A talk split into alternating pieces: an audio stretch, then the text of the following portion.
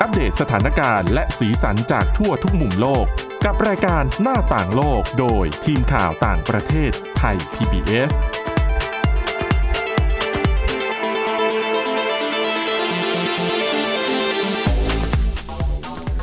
สวัสดีค่ะ คุณผู้ฟังต้อนรับเข้าสู่รายการหน้าต่างโลกค่ะ วันนี้เรามีประเด็นที่น่าสนใจเยอะแยะเลยนะคะ เกี่ยวกับเรื่องของเทรนด์การใช้ชีวิตรูปแบบใหม่นะคะ เดี๋ยวมาฟังกันว่าจะมีอะไรบ้างสำหรับวันนี้ค่ะ พบกับคุณอาทิตย์สุมนเรืองรัศนทรค่ะ คุณวินิษฐาจิตกรี และดิฉันสาวรักษ์จากวิวัฒนาคุณค่ะ สวัสดีค่ะ สวัสดีค่ะ อ่ะเรื่องแรกเลยนะ อันนี้เป็นเรื่องที่ดิฉันเห็นหัวข้อแล้วก็สนใจมากนะคะ แล้วก็เลยอยากจะเอามาเล่าจะได้แลกเปลี่ยนความคิดเห็นกันด้วยนะคะ เรื่องของการเกษียณอายุ ค่ะ ค่ะ ซึ่งเกณฑ์อายุโดยทั่ว ๆ ไป ในประเทศไทยก็คือ 60 ปี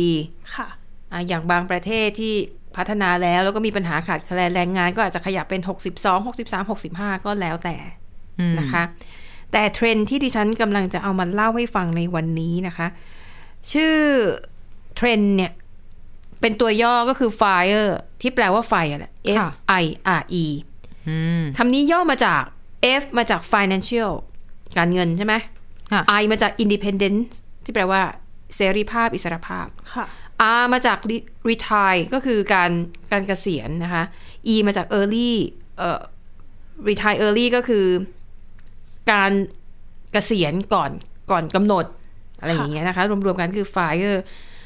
ทีนี้เทรนด์เนี้ยจริง ๆอะ่ะมันเป็นแนวคิดที่เกิดขึ้นมา 10-20 ปีได้แล้ว แต่ดิฉันรู้สึกว่าช่วงนี้เนี่ย คนรุ่นใหม่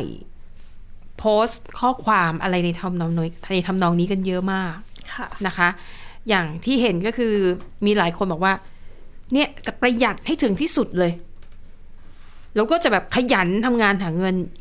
มีอย่างคนหนึ่ง อันนี้ที่เป็นกระแสในสื่อสังคมออนไลน์ก็คือ จะมีคนโพสต์ถึงดาราท่านหนึ่งอะนะ ซึ่งแต่งงานไปแล้วแล้วก็ฐานะร่ำรวยมาก เขาก็โพสต์ในทำนองที่ว่า ดูสิดาราคนเนี้ย รวยมากอยู่แล้วนะ แต่ก็ยังขยัน ค่ะ ก็ยังขายของออนไลน์นู่นนั่นนี่จนถึงตีหนึ่งตีสอง แล้วทำไมคนอย่างเราเราๆเนี่ย ไม่ขยันเหมือนเขาบ้าง ดูเขาเป็นตัวอย่างสิ อืม หรือมีอีกเคสหนึ่งอันนี้ก็ถูกโจมตีหนักมากก็คือเคสที่ เขาจะเขียนแสดงความคิดเห็นส่วนตัวนะคะว่า การมีความสุขไม่จำเป็นต้องขึ้นอยู่กับเงิน วันหยุดเราก็แค่อยู่บ้านเฉยๆ กาแฟแพงๆ ก็ไม่ต้องไปกิน เพอเพอๆไม่ต้องกินเลยด้วยซ้ำกาแฟเนี่ย ก็แค่ไปนั่งข้างๆ คนที่เขาซื้อกาแฟมาแล้วเราก็ใช้วิธีสูดกลิ่นกาแฟของคนอื่นเอา อ๋อ แค่นี้ชีวิตก็มีความสุขแล้ว แล้วออกจากบ้านไม่ต้องใช้เงินเหรอคะ ก็ใช้ให้ประหยัดที่สุดนะคะ อืม แล้วเขาก็พูดในคล้ายๆ ว่าเออเนี่ย ถ้าคุณวันหยุดแล้วคุณก็อยู่บ้านคุณอยู่เฉยๆเขากับคุณกำลังเสียโอกาสในการหาเงินนะคือเป็นคนขี้เกียจอะไรอย่างเงี้ย แล้วก็ไปอ่านคอมเมนต์คอมเมนต์ที่เขาดูเดือดมากนะ คอมเมนต์เนี่ยหลายคนบอกว่า แล้วจะผิดอะไรเหรอ ถ้าเขาทำงานจันทร์ถึงศุกร์แล้วเขาเหนื่อยมาก แล้วเขาอยากจะใช้วันหยุดเสาร์อาทิตย์ พักผ่อนตัวเอง อืม พักผ่อนกับตัวเอง หรือพักผ่อนพาครอบครัวไปเที่ยว ผิดไหมก็ไม่ผิด ดังนั้นก็คือ แต่ละคนก็มีความเห็นที่แตกต่างกันไปนะคะ แล้วที่ฉันก็เลยไปอ่านเจอบทความ ซึ่งมันเข้ากับคอนเซปต์แนวคิดของคนที่โพสต์แบบเนี้ย ซึ่งดูแล้วน่าจะอายุยังไม่มาก ค่ะ น่าจะยี่สิบสามสิบอะไรอย่างเงี้ยนะคะเขาบอกว่าเทรนด์เนี้ยก็คือ Fire เนี่ยนะคะ ก็คือ คนรุ่นใหม่ที่หวังจะมีอิสรภาพทางการเงิน ด้วยการวางแผน จัดระเบียบการเงินให้ได้แบบให้ได้ดีที่สุดน่ะ หาเงินให้ได้เยอะที่สุด อืม แล้วก็ใช้เงินให้น้อยที่สุด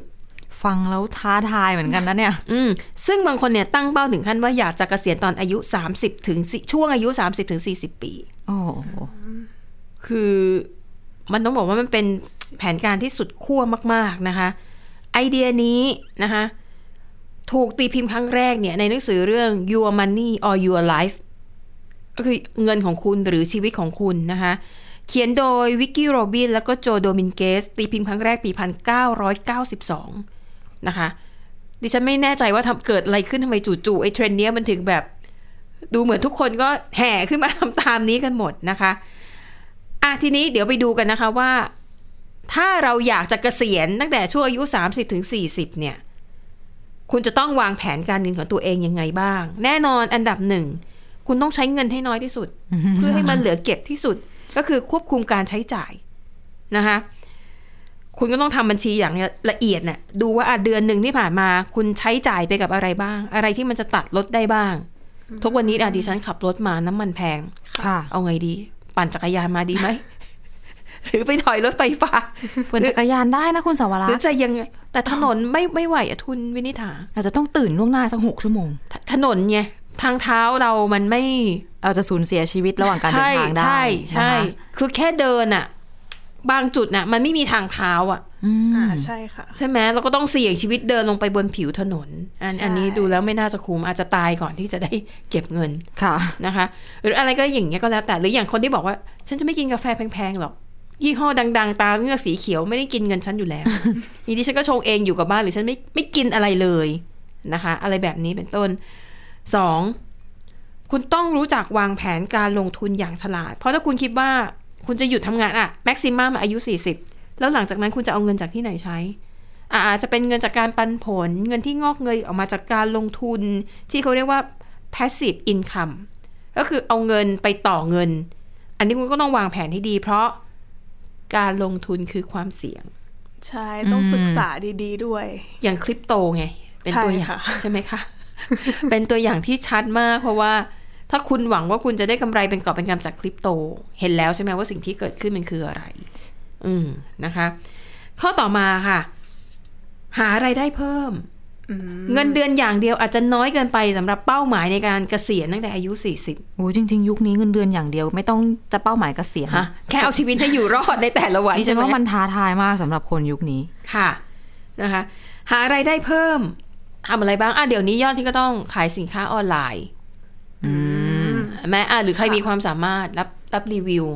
อ่า อ่า ใช่ อืมรับรีวิว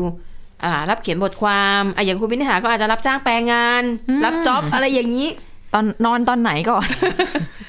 ก็คือดูว่าตัวเองมีความสามารถอะไรบ้าง ค่ะ หารายได้เสริมรายได้เพิ่ม คือช่วงว่างอย่าหยุด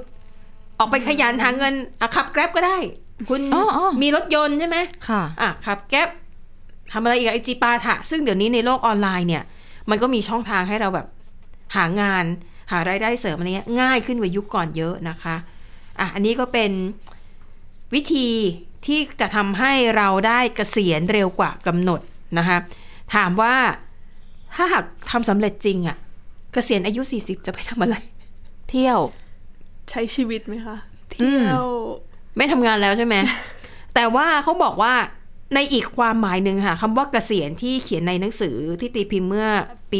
1992 เนี่ยเขาบอกว่าจริงๆนะคำว่าเกษียณน่ะอาจจะไม่ได้หมายถึงว่าหยุดทำงานไปเลย เพียงแต่ว่าคุณจะมีอิสรภาพทางการเงิน คุณอาจจะไปทำงานเป็นจ็อบๆหรือคุณอาจจะไปทำงานที่บริษัทนี่แหละ แต่ถ้าเมื่อไหร่ที่คุณรู้สึกว่า ทำแล้วไม่สนุกทำแล้วไม่สบายใจ คุณก็สามารถจะลาออกได้เลย เพราะว่าคุณมีอิสรภาพทางการเงิน อืม คุณไม่จำเป็นต้องฝืนทำงานเพื่อให้ได้เงินเดือนมาเลี้ยงชีพ ก็คือ มาถึงจุดนั้น หลุดพ้นจากงานประจำ ค่ะ หรือว่าอะไรก็ตามที่แบบไม่อยากจะทำจะรับจ็อบไปเรื่อยก็ได้หรือ มี จะ ทางเลือกมากขึ้นเป็นฟรีแลนซ์ อืม หรือจะแบบที่เขาเรียกว่ากิ๊กอีโคโนมีก็คือทำงานเป็นจ็อบๆไปอ่ะ ค่ะ อาจจะเป็นพนักงานอย่างที่ญี่ปุ่นกับเกาหลีใต้เนี่ยเยอะ ก็คือไม่ได้เป็นพนักงานประจำอาจจะเป็นพนักงานแค่อ่ะทำงานสัญญาคุณ 6 เดือนนะอ่ะจบแล้วก็จบกัน เหมือนจ้างเป็น แล้วคุณ โปรเจกต์ เออแล้วคุณก็ไปสไปสมัครงานใหม่หรือว่าไปทำโปรเจกต์ใหม่ๆ อะไรแบบเนี้ย เหนื่อยก็หยุดเหนื่อยก็พัก ใช่ อืม นะคะอันเนี้ยคือในอีกความหมายหนึ่งว่าอ่ะถ้ามันทำได้ตามเป้าแล้วอ่ะ จะไปทำอะไรคือหนึ่งไม่ใช่ว่าหยุดทำงานเลย ค่ะ ก็ยังทำอยู่เพียงแต่ว่าทำตามที่สบายใจแล้วก็มีสิทธิ์เลือกว่าจะอยู่หรือจะไปนะคะไอ้ทีนี้เดี๋ยวต้องถามคุณวินิษฐาคุณอาทิตย์สุมนคุณคิดไหมว่าคุณอยากจะเกษียณในอายุ ไม่ได้คิดค่ะ เพราะว่าคงจะเป็นไปไม่ได้เนื่องจากไม่ได้เก็บเงิน 40 ก็เริ่มตอนนี้ไง มันไม่พอ เรา ใช้ เรา นะ ก็ข คะ ยับขยับอ่ะขยับเป้าไปเรื่อยๆ แล้วก็อาจจะอ่ะสักสี่สิบกว่าหรือห้าสิบอะไรเงี้ยอยากไหมอยากเกษียณเร็วขนาดนั้นไหม อืม คุณอาทิตย์สุมน คือใช่ค่ะ เรื่องเงิน อืม น่าจะเป็นเรื่องหลักถ้าทำอย่างนั้นได้ ก็คืออยากเกษียณเร็ว อยากเกษียณแต่ว่าไม่พร้อม เรายังต้องการรายได้อยู่ อ๋ออ่ะแต่สมมติ ไม่รู้อะไรสักอย่างเกิดขึ้นแหละ คุณอาจจะลงทุนคริปโต แล้วมันอาจจะแบบวู้อยู่ดีมันก็ขึ้นมา ค่ะ นะคะ ก็บอกว่าตัวเลขที่ ที่ถึงเวลาที่คุณจะเกษียณได้นะคะ คือให้ตั้งไว้ว่าถ้าช่วงที่คุณเกษียณนะคุณคิดว่าเดือนหนึ่งคุณจะมีจะรายจ่ายสักเท่าไหร่ ค่ะ อ่ะสมมติตั้งไว้อ่ะสองหมื่นแล้วกัน ค่ะ นะคะสองหมื่นสองหมื่นเนี่ยก็ต้องคูณสามสิบถ้าคุณมีเงินสามสิบเท่าของรายจ่ายที่คุณคิดว่าคุณจะใช้ในแต่ละเดือนหลังจากที่คุณเกษียณได้แล้ว ค่ะ เมื่อนั้นนะคุณก็จะเกษียณตัวเองได้ แล้วในช่วงที่คุณเลิกทำงานไปแล้วเนี่ย คุณจะใช้ได้สี่เปอร์เซ็นของเงินเก็บที่มีคุณมีอยู่ในเวลานั้น เท่านั้น อันนี้ยากอ่ะ มันมี เออ วิธีคำนวณอีกแบบหนึ่งที่ ค่ะ เหมือนกับว่าอะลองคิดดูว่าเราจะเกษียณตอนอายุเท่าไหร่ แล้วก็บวกไปอีกว่า เราคิดว่าเราจะมีอายุยืนอยู่อยู่ถึงแค่ไหน ค่ะ แล้วก็ดูภาระตัวเองอย่างเช่น คุณต้องผ่อนบ้านไหม อืม ค่าประกันชีวิตประกันสุขภาพคุณเท่าไหร่ อืม คุณจะกินวันละกี่บาท ค่ะ ณมีปันผลคุณมีดอกเบี้ยจากอะไรบ้าง คุณก็หารไปแล้วก็คูณตัวเลขไปดิฉันลองคูณแล้วโอ้โหทำไมเลขหลักมันเยอะจังเลยเนี่ยทำงานต่อละกัน อื มฮึนะซึ่งนักเศรษฐศาสตร์บางคนนะคะก็บอกว่า ไอแนวคิดแบบเนี้ย fire เนี่ย มัน impossible อืม เพราะอย่าลืมว่าปัจจัยของโลกอะ่ะ มันไม่ได้อยู่นิ่ง ๆ ไอสิ่งที่เราคิดไว้วันเนี้ยผ่านไปอีกแค่ อาจจะแค่ปีหน้า ค่ะ ค่ะ ทุกอย่างมันอาจจะพลิกหมดเลยก็ได้ ใช่ไหมคะ ก็จริง ไหนจะเงินเฟ้ออีกอะแล้วถ้าเกิดคุณมีอุบัติเหตุทางชีวิต เช่น อ้าวอยู่ดีๆ คนใกล้ตัวเกิดล้มป่วย ต้องใช้เงินในการรักษาพยาบาล แล้วถ้าเกิดคุณไม่ได้ซื้อประกันชีวิตไว้อะหรือต่อให้คุณซื้อคุณก็ต้องจ่ายเขาถูกไหม ใช่ ก็ต้องจ่ายค่าประกันชีวิตอีก อะไรพวกเนี้ยคุณคิดไว้หรือเปล่า มันก็อาจจะเป็นไม่ได้ในกรณีที่คือดิฉันมีคนรู้จักที่เขาคล้ายจะเป็นแบบนี้ แต่ว่า ค่ะ นั่นเป็นเพราะว่าต้นทุนชีวิต คือบ้านรวยอ เขา ยู่แล้ ก็ ว เยอะถูกต้อง ค่ะ ต้นทุนชีวิตเยอะแล้วก็อาแต่งงาน ค่ะ คู่สมรสก็มีต้นทุนชีวิตเยอะเช่นกัน อืม ดังนั้นการทำงานในในทุกวันของเขา มันก็จะ ค่ะ เป็นการทำงานแบบรูทีนที่ไม่ได้หนักมากเหมือน ม ทำจริงๆดิฉันเชื่อว่าเขาไม่ได้ทำเพื่อรายได้ ทำแก้เหงา ทำเอา อาจจะ สังคมไหมคะ ก็จะบอกว่า ได้มี จะบอกเอาสังคมก็ เพื่น ได้ใช่ก็ทำให้มันมีมีตำแหน่งแห่งหนเนาะ อืม ก็เป็นตำแหน่งที่สำคัญพอสมควร ค่ะ ในองค์กรสำคัญสำคัญเหมือนกันแต่ว่าก็ก็ไม่ได้ไม่ได้ต้องท้าทายอะไร ค่ะ ไม่ได้บอกว่าเขาไม่ตั้งใจนะ แต่หมาย ค่ะ ถึงว่าในเรื่องของการใช้ชีวิตอย่างเราเห็นแบบเอ่อเดินทางต่างประเทศ หรือว่า อืม ซื้อเข้าซื้อของอะไรอย่างเงี้ย ค่ะ เรารู้แหละว่า เนี่ยมันก็คล้ายๆกับการเกษียณแล้วล่ะ อืม ก็คือใช้ชีวิตอย่างมีความสุข ไม่ได้อ่าไม่ได้ต้องแบบ เคร่ง รีกะ เค ไ รียดเอาจริง ไม่ได้ เอาจังกับงาน ดิ้น พาะว่าร นเหมือ อน อกจาก ที่ งานไม่ได้ เพราะถ้าออกงาน อืม เพราะฉันจะไม่สามารถดำรง ใช่ ชีวิตอยู่ได้เลยอะไรอย่างเงี้ยอันนั้นก็ต้องไม่นับ แต่ พวก นี่ พวกที่ต้นทุนชีวิตสูงอยู่แล้ว อันนี้ไม่นับนะคะ ไม่นับใช่ไหมคะอ่า ใช่ อันนี้ก็ต้องพูดถึงคนโดยทั่ว ๆ ไปที่ ก็ใช้ชีวิตแบบคนธรรมดา ฐานะทางบ้านก็อาจจะกลางๆ ไม่ได้แบบมีทรัพย์สินมรดกทิ้งไว้ให้แบบหลายร้อยล้านอะไรอย่างเงี้ยนะคะ ค่ะ อ่าฮะก็ถือว่าเป็นเทรนด์ที่น่าสนใจแต่ถามว่า เอาจริงเหรอ คือถ้าจะใช้ชีวิตแบบไม่หาความสุขเลยแต่เก็บเงินอย่างเดียวอะ มันจะเครียดไปนะ ใช่ไหม มันฟังดูไม่ดีต่อสุขภาพนะ อันที่จริงอ่ะ ค่ะ อืม เนาะแปลว่าตกลงว่าคุณสองคนก็คงไม่ไม่ไม่เอาตามไม่ยึดตามนี้ ยังสุขนิยมต่อไป อืมทำงานต่อไปเรื่อยๆดีกว่าค่ะ ทุกวันนี้ท้าทาย หาราย ค่ะ ได้ต่อไป ค่ะ ดีกว่า หลายคนอาจจะรู้สึกเหมือนกันว่ารายได้ที่ทำได้ตอนนี้กับรายจ่ายที่ต้องจ่ายกับค่าครองชีพต่าง ๆ มันก็ ใช่ การเก็บเงินนี่มันยากขึ้นทุกที อืมอืมอืมใช่นะคะอ่ะอันนี้ก็เป็นอีกประเด็นหนึ่งที่น่าสนใจแล้วก็เอามาเล่าให้ฟังนะคะ ส่วนตัวดิฉันนะมองว่า จริงๆมันก็เป็นแนวคิดที่ดีนะ คือมันเป็นเหมือนตัวกระตุ้นให้เราต้องต้องคิดถึงอนาคตบ้างนะ ไม่ใช่ว่าได้เงินมาเท่าไหร่เราก็ใช้ไปหมด แล้วก็ใช้วันว่างไปกับสิ่งที่มันไม่ได้แบบก่อให้เกิดประโยชน์กับชีวิตอะไรอย่างเงี้ย คือทำแบบนี้แหละดี แต่ว่าเดินทางสายกลาง คุณอาทิตย์สุมนจะดุ้งเลยนะคะคุณสาวรัต ใช่ น์ ค่ะ นี่มันฉันไม่ไม่ได้แดะแขวะใคร แต่ว่าพูดในแง่ของความเป็นจริงว่าเออบางทีเราก็ต้องคิดว่า มันก็น่าต้องต้องมีเงินเก็บมีอะไรสำรองไว้ยามฉุกเฉินบ้างอะอย่างที่บอก เนี่ยสถานการณ์ก็ไม่แน่นอนและ ใช่ ช่วงนี้ก็จะมีข่าวปลดพนักงานแบบฟ้าผ่า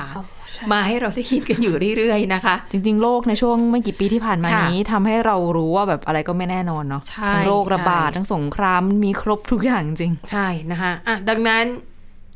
เก็บเงินไว้หน่อยก็ดี ค่ะ นะคะ เดินทางสายกลาง แต่ระหว่างทางก่อนเกษียณเราก็หาความสุขให้กับชีวิตบ้างไม่ใช่เรื่องเรื่องเสียหาย พาคนที่เรารักอ่ะพ่อแม่ครอบครัวคนที่เรารักให้เวลาไปเที่ยว ใช่ไหมเพราะว่าเราก็ไม่รู้ว่าเราจะได้อยู่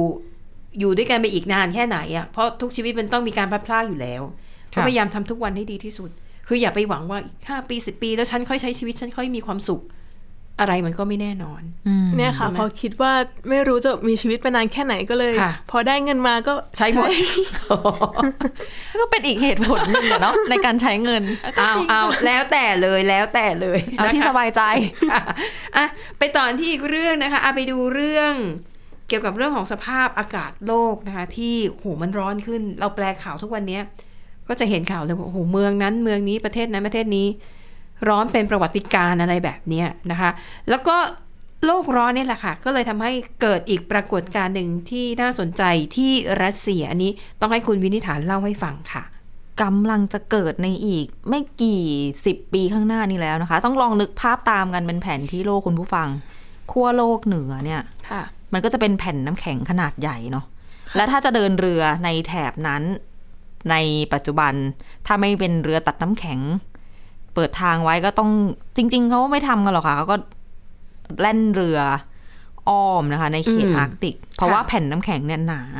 ค่ะ อืม ก็มีไม่กี่เส้นทางเท่านั้นในปัจจุบันที่จะเป็นทางที่ผ่านไปได้ แล้วก็ส่วนใหญ่เส้นทางหลักๆ ที่ใช้กันเนี่ย ก็จะตั้งอยู่ในเขตอิทธิพลของรัสเซีย อืม ซึ่งตอนนี้ถูกคว่ำบาตรอยู่จากนานาชาติจาก ค่ะ สงครามในยูเครน แต่ว่าโลกร้อนที่เราบอกโอ้โห สร้างปัญหาต่างๆ นานาภัยพิบัติรุนแรงขึ้น ตอนนี้มีทั้งคลื่นความร้อนทั้งน้ำท่วมอุทกภัยต่างๆ โลกร้อนเนี่ยแหละกำลังจะมาเปิดเส้นทางเดินเรือ เส้นทางใหม่ ค่ะ อีกไม่กี่สิบปีข้างหน้า หรือว่าอย่างเร็วที่สุดในปี 2035 นี้แล้วนะคะ 13 ปีเท่านั้นเอง โลกร้อนจะช่วยเปิดเส้นทางใหม่ ในการเดินทางในทางตอนเหนือของมหาสมุทรอาร์กติก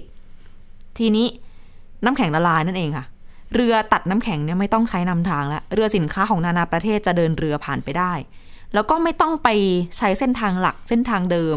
ที่ต้องลัดเลาะไปตามแนวเขตเศรษฐกิจจำเพาะของรัสเซียด้วยอื ค่ะ ม อันนี้เป็นการคาดคะเนนะคะ จากผลการศึกษา โดยทีมนักวิทยาศาสตร์ จากมหาวิทยาลัยบราวน์ แล้วก็มหาวิทยาลัยเมนของที่สหรัฐ ตีพิมพ์ในวารสาร PNAS ว่าด้วยสภาพภูมิอากาศในเส้นทางเดินเรือทะเลเหนือ เขาดูจากทะเลคาร่า ไปถึงช่องแคบแบริง ระยะทางเนี่ย 24,000 กิโลเมตร ซึ่งถ้าดูเส้นทางส่วนใหญ่ตลอดทาง 20,000 กว่ากิโลเมตรเนี่ย จะอยู่ในเขตที่ถือว่าเป็นเขตควบคุมก็คือ อยู่ห่างจากชายฝั่งของรัสเซียประมาณ 300 กิโลเมตร ทีนี้การแล่นเรือ พออยู่ในเขตควบคุม ก็จะทำให้รัสเซียเนี่ยเก็บค่าธรรมเนียมได้จากเรือที่ต้องใช้เส้นทาง แล้วก็เรื่องของการบริหารจัดการก็จะเป็นอำนาจสิทธิ์ขาดของเขาอะนะตามหลักกฎหมายระหว่างประเทศนะคะ แต่ว่าบริษัทคนที่เขาทำธุรกิจและเดินเรือแถวๆนั้นเขาก็มีเสียงบ่นกันเสมอๆบอกว่ารัสเซียเหมือนกับ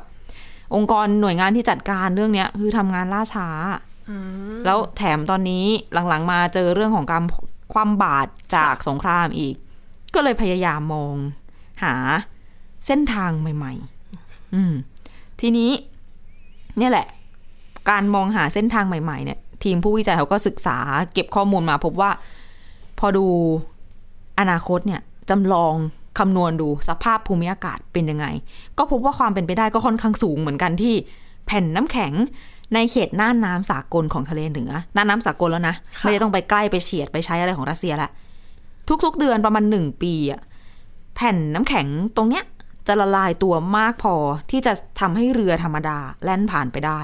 โดยที่ไม่ต้องใช้เรือตัดน้ำแข็งก็คือความหนาของน้ำแข็งอะมันไม่ได้มากเท่าเดิม ค่ะ เรือปกติก็เดินเรือผลักผ่านไปได้ ซึ่งสภาพแบบนี้เขาคาดว่าจะเกิดขึ้น อยู่ระหว่างปี 2035 ไปจนถึง 2065 คือจะช้าจะเร็วเนี่ยขึ้นกับน้ำมือพวกเรา ก็คือเรื่องของการปล่อยก๊าซเรือนกระจก แล้วก็การดูแลอุณหภูมิเฉลี่ยของโลก ค่ะ ให้มันเพิ่มขึ้น มากน้อยแค่ไหน ช้าเร็วอย่างไรเนี่ยนะคะ ซึ่งปกติ ก่อนหน้านี้ การเดินเรือ ถ้าจะผ่านเส้นทางทะเลเหนือเนี่ย ปีหนึ่งเขาทำได้ประมาณ 4 เดือน ต้องเป็นฤดูร้อน ไปจนถึงฤดูต้นต้นๆฤดูใบไม้ร่วง ค่ะ แล้วแต่ว่าก็ยังต้องมีเรือตัดน้ำแข็งนำทางนะคะ การใช้เรือตัดน้ำแข็งนำทางแน่นอนใช้ค่าใช้จ่าย บริษัทขนส่งก็ต้องไปจ้างเรือตัดน้ำแข็งมานำทางอีกทีหนึ่งบวกค่าเดินทางเนี่ยเขาบอกว่าเทียบกับการไปใช้ คลองสุเอซที่อ้อมไกลเปลืองน้ำมันเยอะใช่ไหมตรงเนี้ยเส้นทางสั้นกว่าเดินทางเร็วกว่า แต่พอบวกค่าเรือตัดน้ำแข็งเข้าไปอ่ะ ต้นทุนบวกขึ้น 30%แต่ทีนี้ในอนาคตเนี่ยข้อจำกัดนี้ก็กำลังจะหมดไป เพราะว่าพออุณหภูมิมันเริ่มร้อนขึ้น คือคาดว่าอุณหภูมิอาจจะพุ่งสูงขึ้น ในฤดูร้อนเนี่ยนะอาจจะสูงเกิน 30 องศาเซลเซียส ข้อจำกัดนี้ก็จะไม่มีอีกต่อไปแล้ว ดังนั้น ถ้าพอน้ำแข็งเริ่มละลายเยอะแล้ว ถ้ามาใช้เส้นทางนี้แทน บริษัทที่เดินเรือนะคะแล้วก็สถาบันบริหารธุรกิจที่โคเปนเฮเกนศึกษามา แล้วก็พบว่า คิดว่าการใช้เส้นทางเดินเรือผ่านทะเลเหนือจุดที่ว่าเนี่ย ค่ะ สักประมาณปี 2040 จะเริ่มคุ้มทุนละ การทำการจะเปิดเส้นทางจะใช้เส้นทางนี้จะง่ายขึ้นนะคะ แล้วก็จริง ๆ อ่ะ มีเรือที่เรียกว่าเปิดสักราชของการใช้เส้นทางนี้ไปแล้ว เพราะว่าเมื่อปี 2560 มีเรือบรรทุกก๊าซธรรมชาติเหลว ชื่อว่าคริสตอฟเดอมาเจรีของรัสเซีย ค่ะ สร้างประวัติศาสตร์หน้าใหม่ ใช้เส้นทางทะเลเหนือเดินทางจาก แถบขั้วโลก เดินทางมาเอเชียได้ โดยไม่ต้องใช้เรือตัดน้ำแข็งแล่นนำอันนั้นเป็นถือเป็นครั้งแรกของโลกเลยนะคะ แต่ว่าในปัจจุบันเนี่ยถ้าใช้เส้นทางนี้ นักสิ่งแวดล้อมก็ยังเตือนว่าก็ยังเสี่ยงจะชนกับภูเขาน้ำแข็ง แล้วถ้ายิ่งเป็นเรือที่ใช้ขน พวกแบบน้ำมันเชื้อเพลิงอย่างเงี้ย ค่ะ ก็คือเสี่ยงมาก ๆ ที่จะทำให้เกิดภัยพิบัติจากน้ำมันที่รั่วไหลหรือว่า ต่อให้น้ำมันไม่รั่วเนี่ยนะ ไอเสียจากเครื่องยนต์เรือ ที่แล่นผ่านสมมุติว่าอ่ะเรือมาใช้เส้นทางแถวนี้มากขึ้น ก็จะมีไอเสียมากขึ้น ไอเสียเนี่ยค่ะคาร์บอนแล้วก็สารพิษต่างๆ อาจจะไปปนเปื้อน ในหิมะ แล้วก็ในน้ำแข็งในเขตขั้วโลก ยิ่งจะทำให้น้ำแข็งละลายเร็วขึ้นไปอีก ซึ่งเนี่ยโอ้โห ค่ะ ดูแล้วเหมือนเป็นลูปวนๆเนาะเรื่องของปัญหาสิ่งแวดล้อม อืมค่ะอ่ะ จากเรื่องปัญหาสิ่งแวดล้อมปิดท้ายนะคะไปดูเรื่องจะว่าเบาก็ไม่เบานะ แต่ว่าเป็นเรื่องของสัตว์เลี้ยงนะคะ ค่ะ อย่างสายพันธุ์บูลด็อก ค่ะ ใช่ไหม ใช่ค่ะ ที่สัตวแพทย์ในอังกฤษใช่ไหมคะ เตือนว่าไม่ควรจะเลี้ยงสายพันธุ์นี้ทำไมถึงเป็นเช่นนั้นคะ ค่ะที่สัตวแพทย์อังกฤษออกมาเตือนนะคะ เขาบอกว่าเพราะว่าสุนัขสายพันธุ์พวกสายพันธุ์หน้าสั้นนะคะ อ่า ค่ะ ค่ะ มักจะป่วยง่าย แล้วก็เนี่ยถ้าในที่นี้นะคะ เขาจะพูดถึง English Blue Dog ก็คือ ค่ะ สุนัข Blue Dog ในอังกฤษนะคะ คือนอกจากจะไม่แนะนำให้ซื้อนะคะ ยังขอให้หยุดการโปรโมทสุนัขสายพันธุ์เหล่านี้ บนโลกออนไลน์ ค่ะ ไม่ว่าจะทั้งการแชร์รูปหรือว่ากดไลค์โพสต์ต่างๆ อะไรอย่างเงี้ย ไอ ค่ะ คลิปน่ารักน่ารักอะไรอย่างเงี้ย ใช่ นะ คือสำหรับ English Bulldog นะคะ จริง ๆ เนี่ยเคยเป็นสายพันธุ์ที่มีกล้ามเนื้อแข็งแรง ค่ะ แต่ว่าในช่วงอ่ามากกว่า 10 ปีที่ผ่านมาเนี่ย ได้รับความนิยมเพิ่มขึ้นอย่างรวดเร็ว ค่ะ แล้วก็กลายมาเป็นสัตว์เลี้ยงยอดนิยม อืม คือเมื่อก่อนเนี่ยเขาเป็นสุนัขอ่าสู้กับวัวกระทิงอะค่ะ คืออันเนี้ยเป็นที่มาของชื่อบูลด็อก บูลด็อกก็คือแบบว่าเอาไว้สู้กัน ใช่ เป็นบูบูกระทิงนั่นเอง แต่ว่าพอ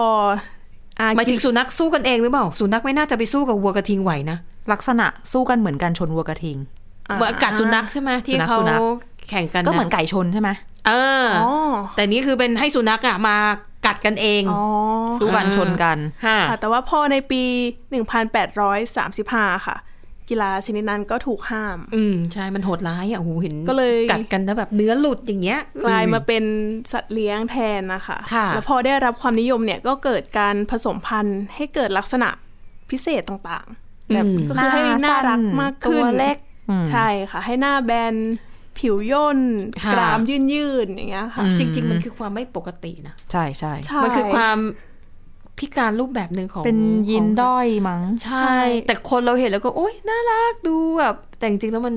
เขาเขาไม่สบายตัวนะเขามีการที่เขามีโครงสร้างใบหน้าแบบนั้น อื นะ มใช่ ใช่ไหมคะอ่ะ เอ่อเพราะว่าพี่ชายก็เลี้ยงแล้วก็ แล้วเขาบอกว่าไอ้ชนที่หน้าย่นย่นๆเนี่ยมันจะเหม็นด้วยใช่ไหมถ้าทำความสะอาดไม่ดี ใช่แล้ อะ ว เพ แบบ ราะว่าอะไรความสิ่งสกปรกมันจะไปติดในรอยย่นย่น ค่ะเวลาหายใจก็ดูเหนื่อย ดูเหนื่อย อืม ตลอดเวลา ดู ย่าง หอ เงี้ย บอ ค่ะ ยู่ตลอด ใช่ ซึ่งก็เนี่ยค่ะ พอผสมพันธุ์ออกมา มีรูปร่างไม่ปกติแบบนี้นะคะ ก็เลยมีความเสี่ยงที่จะเกิดปัญหาสุขภาพต่างๆ มากขึ้น ค่ะ ค่ะ คือจากการศึกษาล่าสุดนะคะของ Britain's Royal Veterinary College นะคะ คือเป็นวิทยาลัยการสัตวแพทย์แห่งราชอาณาจักรนะคะ พบว่าจากการเปรียบเทียบสุขภาพของ English Bulldog นะคะ กับสุนัขสายพันธุ์อื่นๆเนี่ย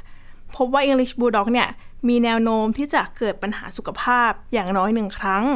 ในหนึ่งปี มากกว่าสุนัขตัวอื่น ๆ ถึงสองเท่า อืม